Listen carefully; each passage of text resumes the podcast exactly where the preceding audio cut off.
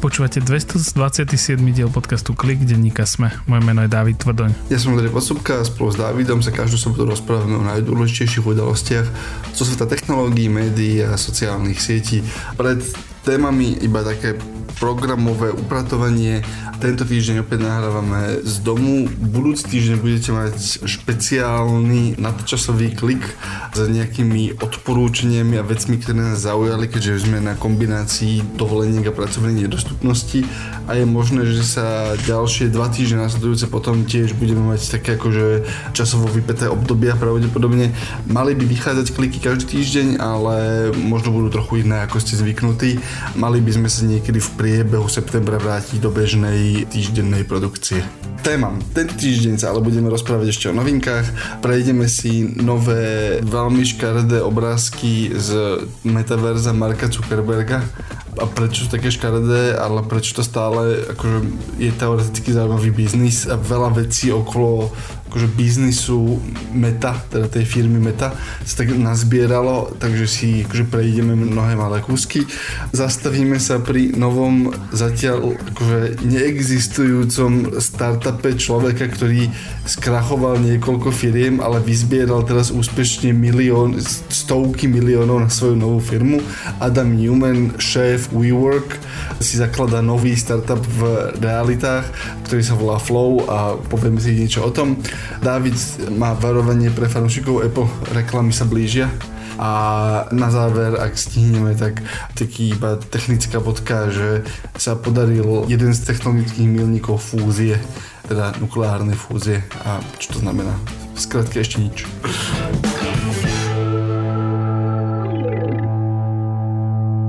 Začneme tým Facebookom, teda respektíve tou metou. Tam sa vyzbieralo akoby niekoľko noviniek, analýz a postrehov za posledné týždne, ktoré si myslím, že sa dajú tak by poprepájať.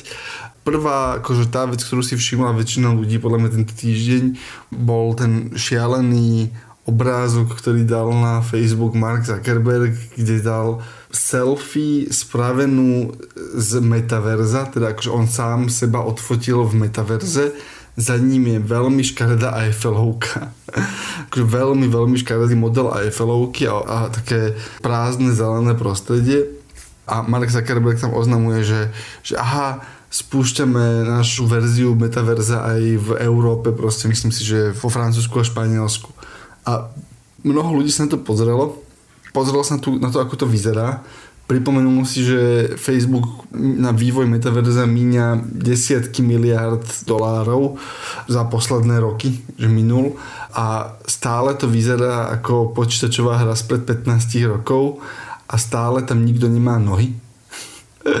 A začala sa akože okolo toho taká akože veľká, pomerne agresívna uštepačná kampaň, ktorej som veľký fanúšik, ale zároveň akože v reakcii na to vyšlo niekoľko akoby vysvetlení, niekoľko zaujímavých postrehov, najmä čo sa týka toho, že to je naozaj vec, ktorá má ísť akoby na 10 rokov, že to, je, že to nie je plán, že to bude zarábať peniaze za 2 roky, ale že to je naozaj jeden z tých akože, že veľmi dlhodobých cieľov a ktorého obrovská súčasť je umelá inteligencia, lebo opäť je to akože veľa pohyblivých častí a tá najzaujímavejšia časť na tom celom je postreh, ktorý vyšiel akoby aj na Twitteri a chytil sa ho aj Ben Thompson, jeden z analytikov, ktorých často citujeme e, v kliku, ktorý akože napísal postreh o tom, že keď sa pozriete, ako sa akože hýbal vývoj obsahu na internete, tak je tam akože veľmi jednoznačný posun od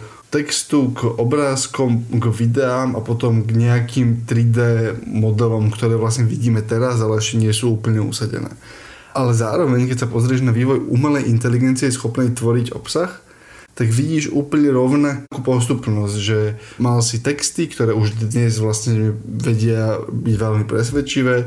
Sme pri obrázkoch s tými DALI modelmi, kde mimochodom vyšla z týždeň správa, že už bude dostupný za pár týždňov alebo mesiacov. Jeden z tých modelov, ktorý budeš vedieť prevádzkovať na svojej proste trošku drahšej, grafi- trošku drahej grafickej karte, ale že dnes, keď máš silný herný počítač, tak za pár týždňov si na ňo budeš vedieť bezplatne stiahnuť model, ktorý ti generuje obrázky.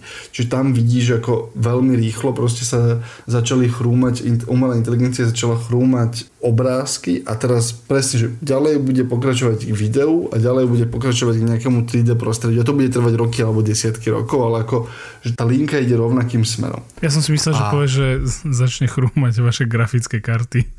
To Aj to, to už sa deje teraz. A ten postreh je, že ty keď si šéf Facebooku a vidíš, čo spravili algoritmy umelej inteligencie akože s tvojim biznisom, a ako ti narušili vlastne tvoje bezprostredné fungovanie a domyslíš to a pozeráš sa na ten akože automaticky generovaný obsah, tak podľa mňa ti začínajú akože spájať dva body a je, že že dobre, ak prežijem ďalších 5 rokov, proste, že ma ten TikTok nezožerie, tak sa dostanem k tomu, že už nebudem potrebovať tých tvorcov. Proste dostanem sa k tomu, že ten algoritmus začne podhadzovať a vytvárať obsah pre ľudí, ktorý bude dosť dobrý na to, aby akože nepotreb, akože v zásade toho človeka, ktorý tancuje na tom TikToku alebo píše proste politické blbé statusy na Facebooku, nebudeš potrebovať, lebo to napíše nejaký robot. A to isté si mysleli ľudia akože o samojazdecích autách a tam sa to nepodarilo, ale ty vidíš akože náznaky toho, ako sa to darí s tými virtuálnymi robotmi a v ten moment ti všetky tie akože, iniciatívy dávajú zmysel a dáva ti zmysel aj tých niekoľko desiatok miliard, ktoré akože Meta investuje do železa na budovanie umelej inteligencie, ktoré sú teraz akože, schované v tom účtovníctve. A zrazu ti začína dávať taký akože, ucelenejší obraz. Ja by som sa možno pozrel na to, že ako um, jeden z bývalých manažerov Facebooku, Sam Lesin, zdieľal taký veľmi zdieľaný tweet, kde v podstate popísal 5 takých ér vývoja digitálnych médií, platformiem a ako sa ľudia správajú online. A vlastne hovorí, že tá prvá éra to bola, že preinternetová éra a digitálne médiá neboli, čiže boli to magazíny, alebo proste, že magazíny o ľuďoch, že tak si sa dozvedel veci, že proste išiel si si kúpiť nejaký časopis a tam si si čítal o, o ľuďoch a to bolo ako keby, že médiá tvorili obsah, ktorý bol printový, ľudia si to kupovali a tam to končilo. Potom druhá éra bola érou, keď proste prišiel internet a doslova, myslím si, že on hovorí o MySpace a Facebooku, teda, že zrazu si tam mal kamarátov, takže proste akože išiel si na sociálne siete. Mohli by sme to nazvať, že tá prvá éra sociálnych sietí, kedy to bolo o tvojich kamarátoch a fotkách. Potom bola tretia éra, kde boli, že profesionálni kamaráti, teda celebrity influencery, to je niečo, čo teraz vidíme akoby zmenu, že toto niečo možno bude končiť.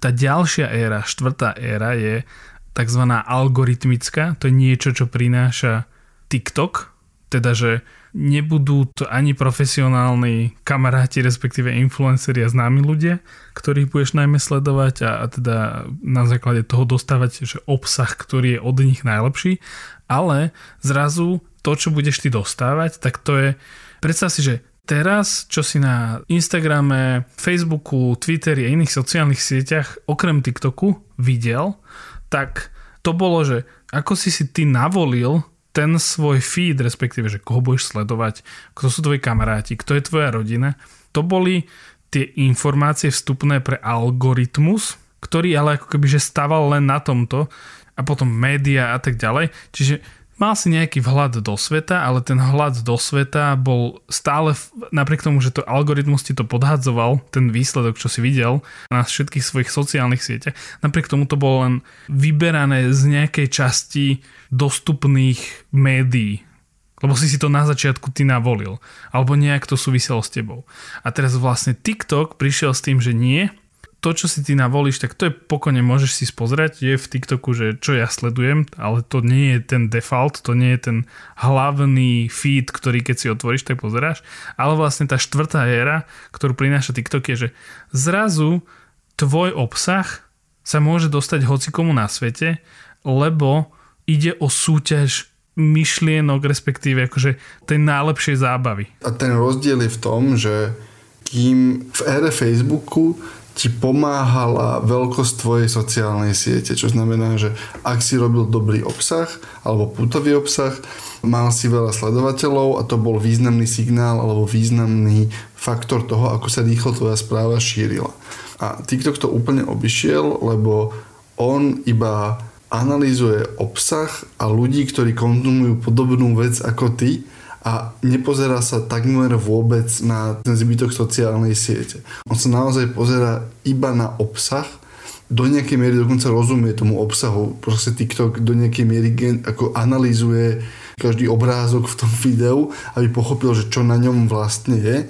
A podľa toho, keď pochopí, že čo na ňom vlastne je, tak ten príklad s mačkou sme už použili, ale proste keď je tam mačka, ktorá trhá toaletný papier, tak ten TikTok vie, že je tam mačka a toaletný papier a pozerá sa na to, že OK, mám ľudí, ktorí sú veľkí fanúšikové maček a veľkí fanúšikové toaletného papiera, tak akože tým, ktorí majú prienik, tak to video ponúkne akože automaticky okamžite a hneď navrh a potom tým mačkovým ho možno ponúkne 4., 5. alebo 6. Ale proste podstatný je ten obsah, že podstatné je to, čo je na tom videu a nie na to, to, že od koho je to video v princípe. To je ten hlavný rozdiel. Teda, že TikTok posudzuje obsah, nie človeka a jeho sieť. A toto je štvrtá éra. To je niečo, čo teraz vidíme, že sa mení, že proste TikTok prišiel s tým, veľmi rýchlo rastie. Napríklad, že TikTok bol zo sociálnych sietí, tých najväčších aktuálne, najrýchlejšie dosiahol, myslím, že 1 miliardu používateľov. Taký graf som videl. Čiže naozaj rýchlo rastie aj v porovnaní s inými, s Instagramom, ktorý tiež rýchlo rastol a bol to najrýchlejšie rastúca sociálna sieť vo svojej ére. Tak TikTok vlastne predbehol v tom raste ešte Instagram. A teraz vidíme, že v podstate tie aktuálne sociálne siete, Facebook, Instagram, a myslím si, že aj ostatní sa na to pozerajú veľmi, si hovoria, že aha, dobre, tak na toto musíme naskočiť, lebo toto naozaj, táto rastová krivka je oveľa strmšia ako to, čo my máme. A pravdepodobne toto je tá budúcnosť toho opäť, že zábavy, konzumácie digitálneho obsahu na sociálnych sieťach, čiže to je tá že štvrtá prichádzajúca éra.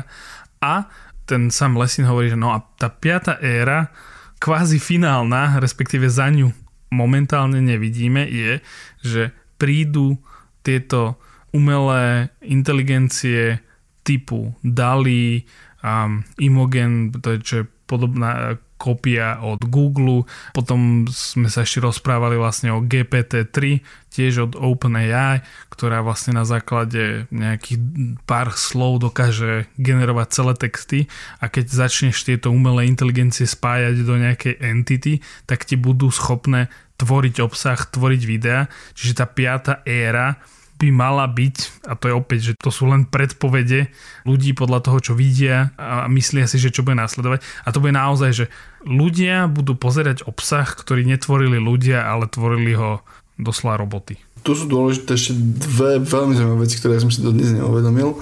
Jedna je vlastne veľmi užívateľský, akože takmer, že keď to vidíš, tak ti to dojde ako úplne samozrejmosť, je inovácia v používateľskom rozhradí, ktorý robil TikTok, ktorá je že oveľa dôležitejšia, ako som si doteraz uvedomoval a to je tá, že ty keď scrolluješ tým videofeedom, tak TikTok ti automaticky pustí to video. Čo znamená, že ti berie možnosť rozhodnúť sa o tom, či ho chceš alebo nechceš pozerať. A tým pádom, tiež je to jeden z postrehov z tej konverzácie, ktorá okolo tohoto vznikla, tým pádom sa deje to, že on už on je si tak istý, že to budeš pozerať, že ich to ponúka.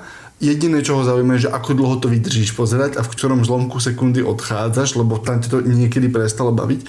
Ale ty ako používateľ nemusíš, hovorím s veľkými úvodzovkami, riešiť ten spor sám so sebou, že však ja predsa nie som taký ten človek, čo pozerá tancujúcich polonahých ľudí na pláži väčšina ľudí je taký človek, čo pozrie. Akože väčšina ľudí má o sebe sám lepší obraz ako naozaj ich, akože, ako, ako sú ich vnútorné túžby.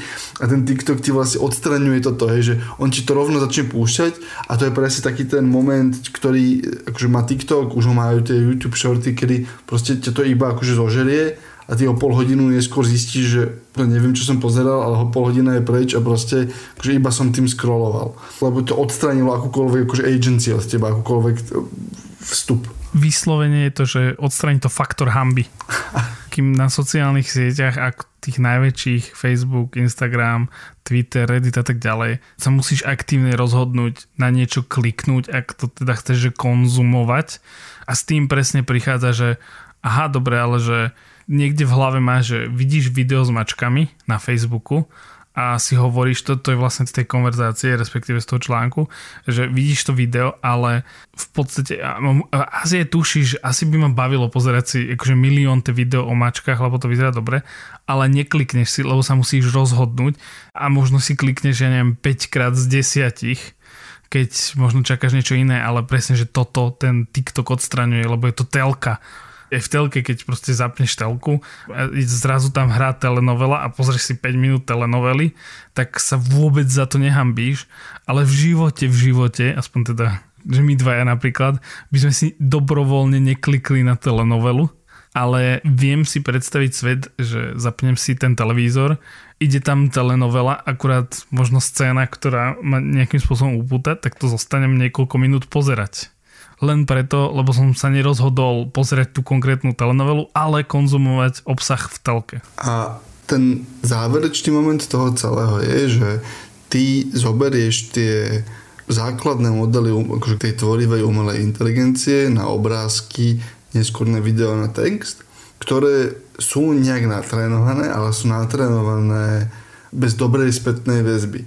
Čo znamená, že tá GPT-3, ona akože prečítala celý internet, akože s nejakou nadsázkou, ale akože prečítala veľké percento textov na internete a iba hľadala medzi nimi akože nejakú väzbu. A na základe toho sa naučila písať vety, ktoré z u, u, ako uveriteľné. A teraz si predstav, že jeden z vstupov, ktoré by ona dostávala ďalej pri snahe tvoriť, by bola úspešnosť toho textu u nejakého publika. Čo znamená, ona, ona teraz nevie. Ona akože to GPT-3 ono robí podľa akože množstva iných slov proste. To je, rozprávali sme sa o tom 2-3 kliky dozadu, že to je vlastne veľmi, veľmi, veľmi, veľmi sofistikovaný ten akože podhadzovač slovíčok, ako máš v telefóne, keďže uh, chcem zjesť a teraz akože rezeň alebo polievku, tak podľa toho, čo si viac písal, tak to dá. Akurát, že toto je podhadzovač slov, ktorý si prečítal všetko na internete. Ale on nedostával naspäť nikdy spätnú väzbu od toho, že čo je úspešný text alebo čo nie je úspešný text. Respektíve oni ho, akože, existoval tam nejaký ten loop, ale neexistoval ten test na stovkách miliónov interakcií naozaj s tým človekom. Zoberieš tento model umelej inteligencie, namontuješ ho do niečoho ako je Facebook, Instagram alebo TikTok, necháš ho tvoriť, ukážeš to jednému percentu svojich zákazníkov a pošleš mu naspäť informáciu o tom, že tieto boli úspešné, takýchto rob viac.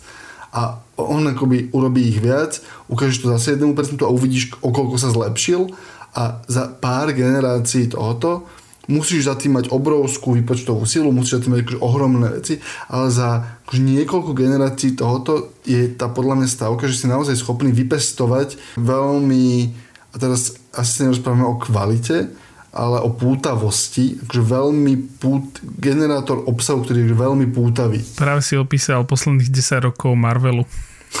Keby si chcel vedieť. a, a myslím si, že nasledujúcich 10 rokov tiež. Hej.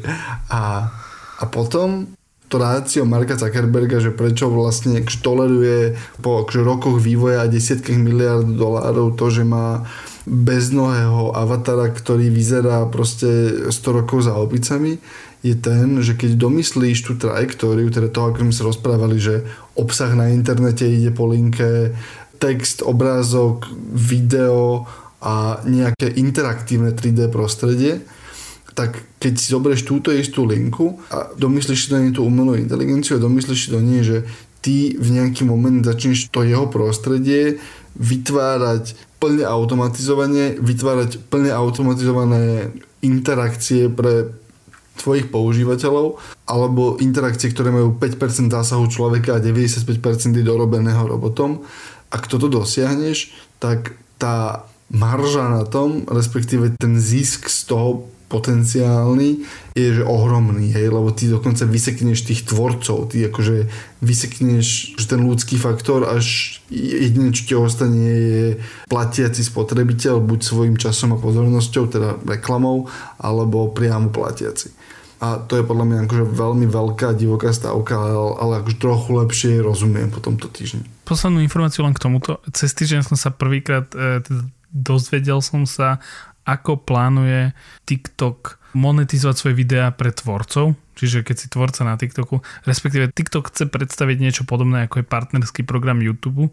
Teda partnerský program YouTube je to, že YouTube si delí tržby z reklám s tvorcami videí, kde YouTube to robí tak, že keď niekto si pozrie reklamu, tak 55% tržieb ide tvorcom a 45% si necháva YouTube. Je to tam ľahké priradiť, pretože tie reklamy sa zobrazujú pred a počas videa. Čiže vieš, že aha, vďaka tomuto videu si ľudia pozreli tieto reklamy. Problém v tom formáte stories ktorý v podstate vymyslel Snapchat, skopíroval a potom skopíroval úplne každý, tak e, je ten, že máš krátke obsahové celky a ako sa rozhodneš, že keď máš video A a máš video B a ja si pozriem aj video A, aj video B, medzi tým sa prehrá reklama a sme to dvaja rôzni tvorcovia, ako ty povieš, že kto je zodpovedný za to, že akože ten človek, ten používateľ skonzumoval aj túto reklamu a teda patrí mu nejaká vďaka, alebo to akože tvorca. No a TikTok ide predstaviť postrov, to znamená, že keď si ty ako tvorca a po tvojom videu, čiže musí si človek pozrieť to video a potom po videu si pozrieť reklamu alebo časť tej reklamy, ktorá bude tiež video a tiež bude vyzerať rovnako a ten človek vôbec nevie, že bude nasledovať reklama ten myslím teraz ten divák, tak vtedy, keď si pozrieš tú reklamu, tak pôjde nejaká časť, nedozvedel som sa, že aká, tomu tvorcovi. Čiže ak ty bude, že ten, ktorého video nasleduje, že pred svojim videom, ako tvorcovým videom bola reklama, tak nemáš z toho nič. A teraz, že tvoje video tam udržal to človeka, alebo udržal to tam. Akože príde mi to asi viac fér, ako keby to bolo naopak, lebo vlastne nevieš, čo bude nasledovať, ale vie, že človek si už pozrel nejaké video. Veľmi som zaujímavý, že či s rovnakým princípom prerozdelenia v tých shorts youtubovských príde YouTube, alebo ešte nepredstavil, že ako to bude priraďovať, teda že aká bude atribúcia tej reklamy, ale zdalo sa mi to zaujímavé, že TikTok sa rozhodol takto. Ja si myslím, že to je tak, že oni sa akože nejako rozhodnú nie? A myslím si, že to je vec, ktorá sa môže veľmi ľahko zmeniť, hej, že oni asi majú nejaký dátový podklad na to, že že niekde tým, ako sledujú každú sekundu strávenú, tak ako by nejakým spôsobom asi vedia, že toto je tá buď najferovejšia alebo biznisovo najlepšie a, a tam stojí dobre prelína, že to, čo je biznisovo dobré, aby si udržal tých tvorcov, ktorých chceš, tak akože je, je zároveň asi voči ním aj najférovejšie. Do veľkej miery, nie 100%. Ale myslím si, že to je niečo, čo podľa mňa sa kľudne môže upravovať, alebo môže začať byť ten model sofistikovanejší, hej, že aha, dostávate 80% keď je tej reklamy pred, alebo 80% tej reklamy po a 20% reklamy pred, ak bola niečo, niečo, niečo, hej, že, že vlastne to nejak vieš vyskladať ale aspoň vidíš, že sa to začína ucelovať, hej, že ten formát začína dospievať v.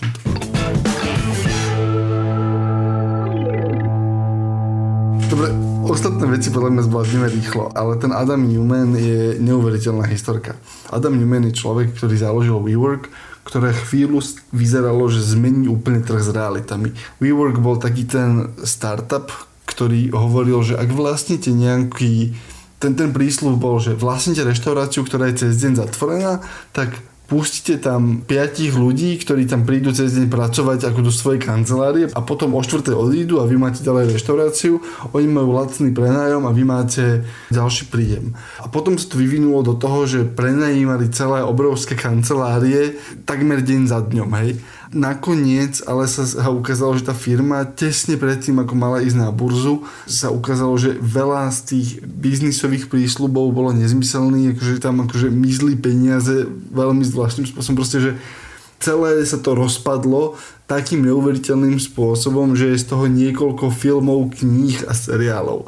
A v strede toho celého je Adam Newman, ktorý je pekné slovo excentrik, ale Adam Newman je taký ten človek, ktorého vidíš v rozalenke a lanových gatiach odfoteného chodiac bosí po uliciach New Yorku, ako telefonuje niekomu. A ten krach WeWorku je do veľkej miery akože prikladaný jeho ambíciám a nápadom. Hej, že on to síce celé vystaval, alebo teda pomohol vystavať, ale zároveň mal okolo toho nápady, ktoré boli proste akože hnal to spôsobom, ktorý bol neudržateľný a nakoniec to akože zle to dopadlo. Ale Adam Newman si založil nový startup, ktorý chce, a zase to Max to počul, revolucionizovať prenájom bytov v tento moment, akože obytných jednotiek. Nájomné, nájomné bývanie. bývanie. Um, ja som tu prišiel. Adam Newman je Boris Kolár Silicon Valley. Bez, bez, bez tých rodín. Áno, myslím si, že s menším počtom detí a manželiek. Alebo teda partneriek.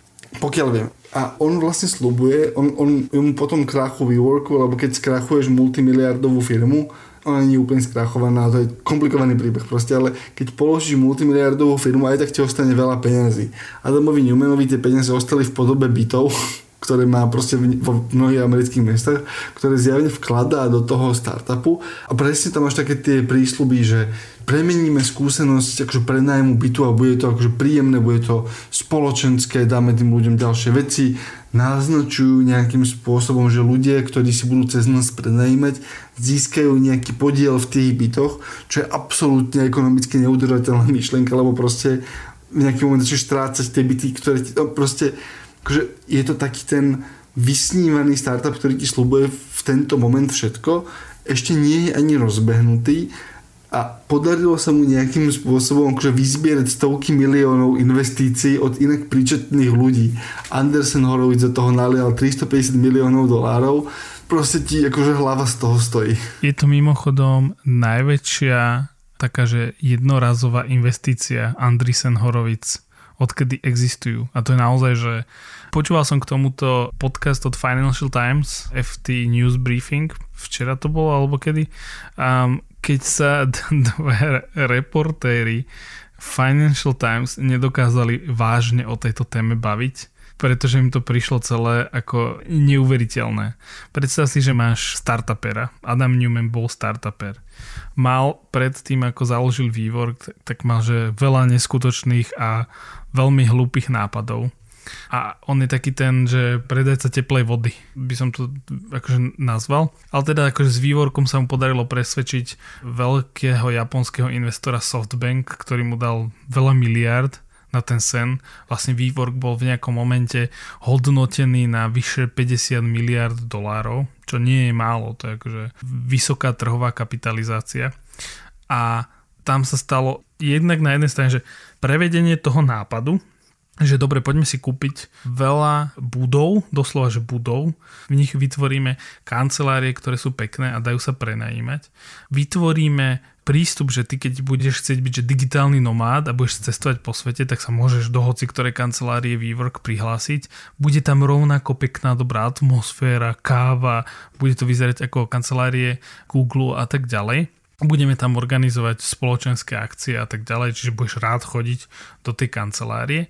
Ale tam boli dva problémy. Ekonomicky to nevychádzalo. Očividne buď tam veľmi nepočúvali ľudí, ktorí rozumeli Excelu, alebo tam nemali ľudí, ktorí rozumeli Excelu, čiže ekonomicky nevychádzalo to, že koľko do toho investovali versus aká bola návratnosť. Jedna vec. A druhá vec, ešte okrem toho, to manažérske vedenie, teda Adam Newman a celý ten akože manažment toho, čo bol, tak bol hrozný. To bol ako keď by si dal, ja neviem, že posadil by si teraz tínejdžera, aby riadil Národnú banku Slovenska. Čiže nejakú zodpovednosť bude mať, ale úplne tomu nerozumie a bude mať moc, tak akože bude si robiť veci, ktoré ho bavia, akože sem tam niečo možno odpracuje, ale nebude. A je to proste fascinujúce, lebo v tom blogu, ktorý napísal sám Mark Andreessen, píše o tom, že médiá všeličo popísali o tom Adamovi Newmanovi a niečo z toho bola pravda. Čiže je tam takéto, že zatváranie očí pred realitou. Financial Times si myslí, že, alebo teda reportéri Financial Times si myslia, že očividne majú investori v Silicon Valley veľmi veľa peňazí a aktuálne ich nie je do čoho investovať. Čiže ak máš nejakú myšlienku, ktorá je, že možno cez čiaru, ale, ale to sú presne tie myšlienky, ktoré môžu byť, že proste akože prídeš s nejakou ideou, ktorá je, že cez čiaru, máš nejaký background a to je jedno, že si zlyhal tam. Podľa toho, ako tomu chápem, tak proste to zlyhanie z teba robí vlastne trochu lepšieho človeka. Lebo si akože zlyhal, niečo si sa naučil, tak samozrejme už druhýkrát sa nezlyháš. A keď aj zlyháš, tak opäť sa niečo naučíš. A však je to len pár stoviek miliónov, na účte stále budeme mať tie miliardy, tak však riskneme to. Len to je akože normálne, že tí reportéri ne, tam to nechápali. L- videl som ľudí na Twitteri, ktorí to vôbec nechápali tiež a ja tomu tiež nerozumiem, lebo je pravda, že posledné roky majú Andrisen Horovic trochu divné investície, byť Clubhouse a ako veľmi sa byli za ten Clubhouse a podobné ale toto je naozaj, že aj pre nich trochu akože cez čiaru vyslovene, že zatváranie očí a my úplne nevieme, takže treba povedať, že my úplne nevieme, čo im ten Adam Newman nasľuboval. Čiže my vieme len to, že vlastne tie budovy, je tam myšlienka z toho spraviť v podstate niečo medzi WeWork a Airbnb, teda ako keby spojíš tie dve veci a rozprávajú sa o tom, že je to veľký trh, teda akože niekoľko desiatok či stoviek miliardový trh, ktorý investori v Silicon Valley majú radi také, že keď prídeš za nimi, že o, že idem narušiť, idem proste spraviť dieru do tohto trhu, tak že tej si medlia ruky. Ale ja, takže nevieme. Normálne, ešte naozaj, že stále máme málo informácií, ale z toho, čo máme, z toho, čo vieme, tak nedáva to zmysel. Tam je ešte stále možné, že v skutočnosti sa deje to, že tie byty, ktoré on má skúpené, majú trhovú hodnotu 200 miliónov dolárov a ty keď si kúpil akože časť tej firmy, tak tie nehnuteľnosti sú súčasťou toho ručenia. Čo znamená, že aj keď by to celé skrachovalo, tak si Andersen Horovic, ktorý si kúpil akože síce draho, ale akože vychytené nehnuteľnosti, ktoré potom ten trh v tých veľkých amerických mestách je predpoklad, že pôjde iba hore. Ak sú to dobre umiestnené nehnuteľnosti, tak si urobíš tú matematiku, že koľko percent zdražujú každý rok. Aha, aj keby to celé skrachovalo, tak akože ostane mi že, že tá strata nie je v skutočnosti 350 miliónov, ale ostane mi polka tých bytov. Teraz akože veľmi špekulujem, hej, ale tým, že je to investícia do nehnuteľností, tak ti ostáva nejaká akože vec potom pravdepodobne, hej, že asi ten Newman musí niečím ručiť, lebo toľko veľa peniazí nedostaneš ani od firmy, ktorá akože stihla stiahnuť prachy z krypta, kým to úplne padlo.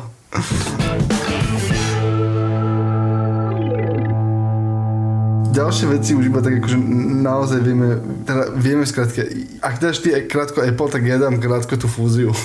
Dobre, ja dám, ja dám, ja dám v, krát, v krátkosti Apple. O čo ide?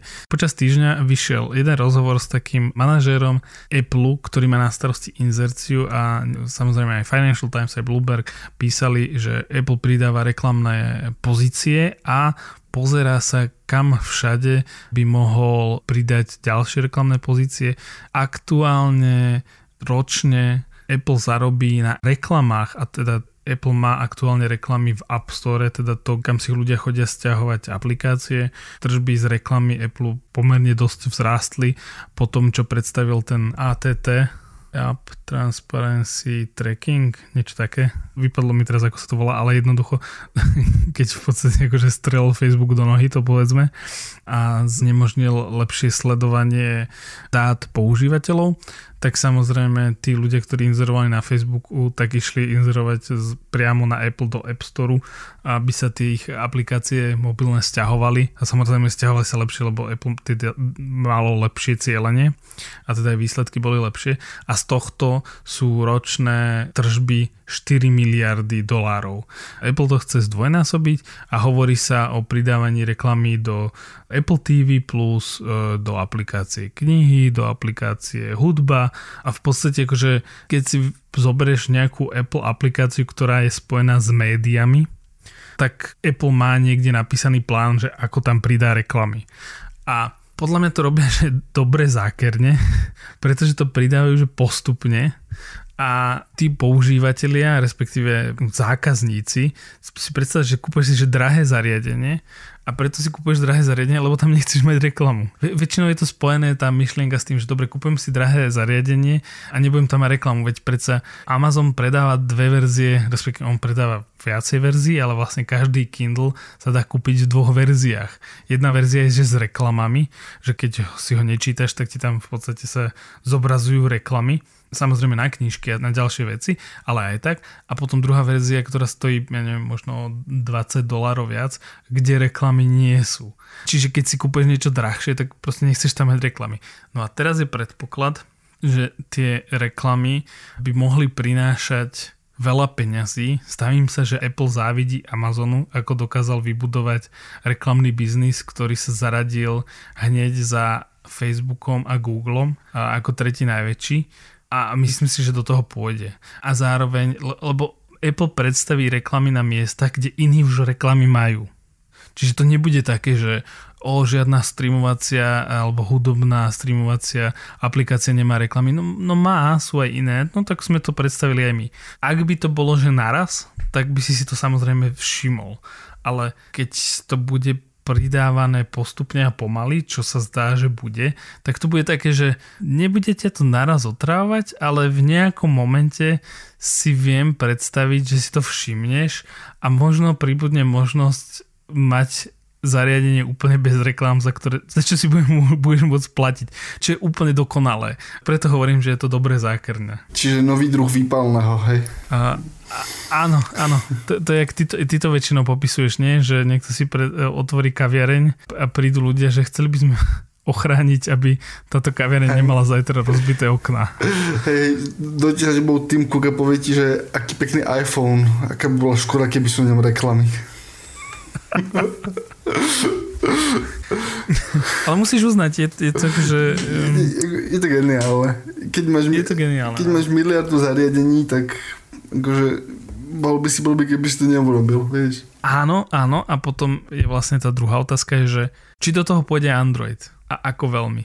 Tam je to podľa mňa zvláštny stav toho, lebo Android už veľa týchto miest v súčasnosti predáva, podľa mňa akože nie nejak hyperagresívne, ale predávaš napríklad miesto v App Store, predáva akože veľa Androidov končí v nejakom fáze vyhľadávania, kde tiež proste, vieš, prvá stránka Google sú dve tretiny reklam, čiže myslím si, že ten Android je v skutočnosti dobre monetizovaný, čo sa týka reklam, aspoň tých častí Androidu, ktoré Google kontroluje, ale to je presne, že na rozdiel od Apple, je kontrola Google nad tou spotrebiteľskou časťou Androidu oveľa menšia. Oni kontrolujú App Store, ktorý, teda Google Store či Play Store, či ako to volá, ktorý už je monetizovaný týmto spôsobom do veľkej miery a ostatné časti sú potom akoby roztrúsené medzi skutočnosti mnohých dodávateľov obsahu, že, že nemáš Apple Music tak dominantné od, od Google alebo nemáš ako verziu Apple Music, nemáš verziu Apple podcastov. Google má nejakú verziu tých služieb mnohých, ale proste je to akože rozplizlé. Čiže myslím si, že oni nemajú možnosť to tak pekne všetko predávať ako Apple, ale zase to vynahradia tým, že je to iba jeden z mnohých zdrojov príjmov, čo sa týka reklamy pre Google.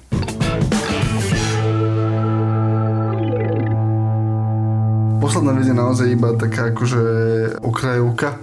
Nechcem sa pri tom dlho zdržiavať, lebo sú iné podcasty, kde vám toto vysvietla lepšie ako my v kliku, ale je to podľa mňa dôležité zaznamenať.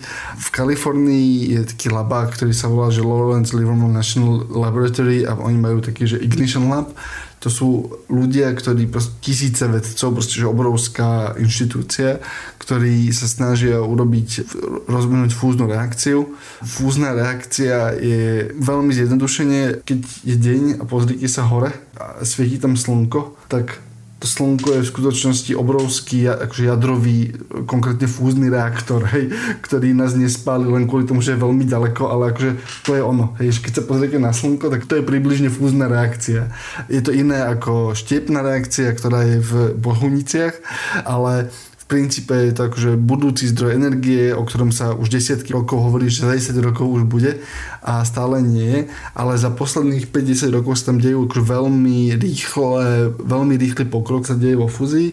A prvý raz práve v tom labaku uh, Lawrence National Laboratory dosiahli niečo, čomu sa hovorí ignition, po slovensky asi vznietenie, opäť že sú lepší ľudia, ktorí poznajú slovensky správne výrazy na toto, ale ja by som to vložil ako vznietenie, čo je stav, kedy pri fúzii sa vlastne snažíš presvedčiť dva atómy, aby sa spojili, ale oni veľmi nechcú. A ty ich musíš buď teplom alebo tlakom natlačiť do seba. V slnku sa to deje vďaka gravitácii, ale keďže nechceš, nemáš ako postaviť slnko na zemi, tak to musíš nejako tlačiť. Sú rôzne prístupy, ako to robíš, ale najjednoduchšie je proste šialeným spôsobom zohriať plazmu, ktorá potom v nejaký moment sa začnú tie atómy akoby fúzovať, z toho je veľa energie a nejaký akože odpad ale ten odpad je v tento moment helium, hej. Čiže takže pomerne užitočný aj odpad, ale veľa energie, ale prvý raz sa podarilo dosiahnuť to, že tá reakcia vytvárala dosť energie na to, aby poháňala samú seba, aj keď to boli iba nanosekundy. Ale akože máš taký ten milník technicky, že áno, ten moment, že vieme vytvoriť na zlomky sekundy reakciu, ktorá je udržateľná energiou, ktorú asi sama vytvára je, akože, že vedelo sa, že je to možné urobiť, akože tá teória je ustanovená dlho, ale prvýkrát to už prakticky podarilo. Vyšlo to v recenzovanom časopise pomerne prestížnom je z toho akože veľa ďalších zaujímavých doplnkových dát. A teraz už ostáva vyriešiť iba dva drobné technické problémy. Jedna je, že ako to urobiť tak, aby na dlhšie ako na sekundy, aby si nerozstavil ten reaktor okolo. Problém číslo 1. A problém číslo 2 keď sa ti už ten reaktor nedostaví, musíš toho tú energiu nejak dostať. To je trochu jednoduchší problém, zoberieš tú horúcu časť a uvaríš vodu, lebo tak sa robí elektrina všade na svete. Akože pre mňa napríklad to bolo také takže smutné, lomeno zaujímavé zistenie a už roky dozadu som si zistil, že v klasických jadrových elektrárniach sa štiepi atóm, ale tá elektrina sa získava z toho štiepenia, takže uvaríš vodu ty vlastne premeníš vodu na paru, tú paru pod tlakom preháňaš do turbíny, turbína sa točí a z toho máš elektrínu, hej, že ty sa vlastne dostaneš pri tvorbe elektriny vždy k nejakej veci, ktorá sa točí. Čo akože som bol z toho trochu prekvapený úprimne, ale je to tak a pravdepodobne to tak bude aj pri tej fúznej, proste že nevieš inak dobre vyextrahovať energiu, aby to bolo akože opakovateľné a tak ďalej, a tak ďalej. Ale teda, ak ste počuli, tak môžete si zapamätať tento týždeň prebehla fúzia a, a nestalo sa teda na akože bratislavskej asfaltke, aj keď teploty by tomu zodpovedali. A to je na tentokrát všetko. Podcast Klik vychádza každý týždeň v sobotu. Prihlásiť na jeho odoberanie sa môžete vo svojej podcastovej mobilnej aplikácii na platformách Google Podcasty, Apple Podcasty, Spotify. Môžete počúvať na webe Smečka, môžete počúvať cez aplikáciu Pocketcast. Všade tam, kde sú dobré podcasty, nájdete aj tie naše. Všetky diely, ako aj odkazy na témy, o ktorých hovoríme, nájdete na adrese sme.sk lomka klik. Ak chcete odobrať naše newsletter, choďte na sme.sk lomka klikmail, kde nájdete náš hlavný klik newsletter. Ak chcete nie nejaký, ale konkrétny jeden herný newsletter odoberať, môžete to urobiť na hernyupdate.sk alebo jeden z mojich newsletterov, ak chcete skúsiť, tak na davidtvrdoň.com ak sa vám podcast páči, môžete odniť vo svojom mobilnej applikácii. Ak sa vám páči veľmi, tak zvážte, či si nekúpite predplatné smečka, ktoré nám umožňuje okrem iného vytvárať aj tieto a všetky ostatné podcasty Smečka. Ak nám chcete poslať prípomienku, môžete sa prieť do podcastového klubu, sme na Facebooku, napíšte nám e-mail na klikzavinačsme.sk, môžete prieť do nášho Discordu, odkaz s podzvánkou nájdete priamo v popisku podcastu alebo v newsletteri, kde máme komunitu nadšencov, ktorí akože sa neboja poradiť alebo mudrovať alebo čokoľvek. Čiže ak sa chcete niečo spýtať konkrétne, aj to je dobré miesto, aj ja, aj David tam pohybujeme. Čiže Discord je asi najrýchlejšia možnosť, ako získať akože radu odpoveď alebo reakciu na spätnú väzbu. Na tvorbe podcastu Klik sa podiel aj Marek Franko. Moje meno je Andrej Podsúbka. A ja som David Tvrdoň. Ďakujeme.